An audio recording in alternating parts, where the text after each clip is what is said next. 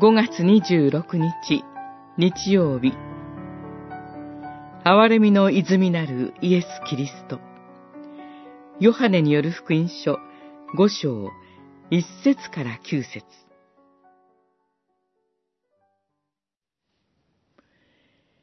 イエスは、その人が横たわっているのを見、またもう長い間、病気であるのを知って、良くなりたいか、と言われた。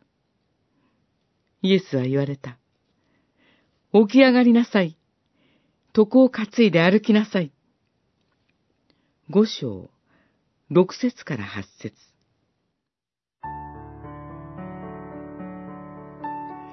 羊の門の傍らに、ベトザタと呼ばれる池があり、その周囲に病気の人、目の見えない人、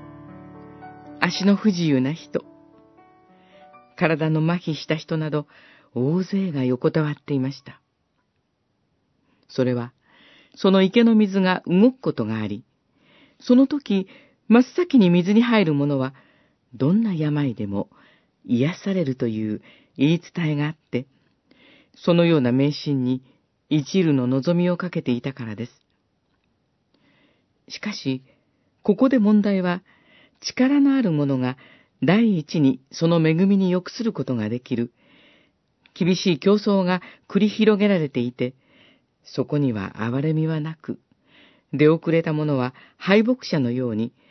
いつも天を仰ぎ、やるせない思いに突き落とされていたということです。主イエスは、38年間、敗北し続けてきた名もない人に目を注がれ、良くなりたいかとおっしゃいました。大勢の中から特にこの人に目を注がれ、病を癒された理由が何だったのか、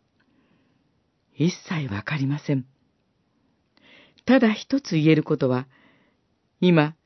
このように信仰に導かれている私たちに対しても、同じように関心を持たれ、特別に目を注がれ、救いに導いてくださったということです。私たちにとって、主イエスこそ、憐れみの泉です。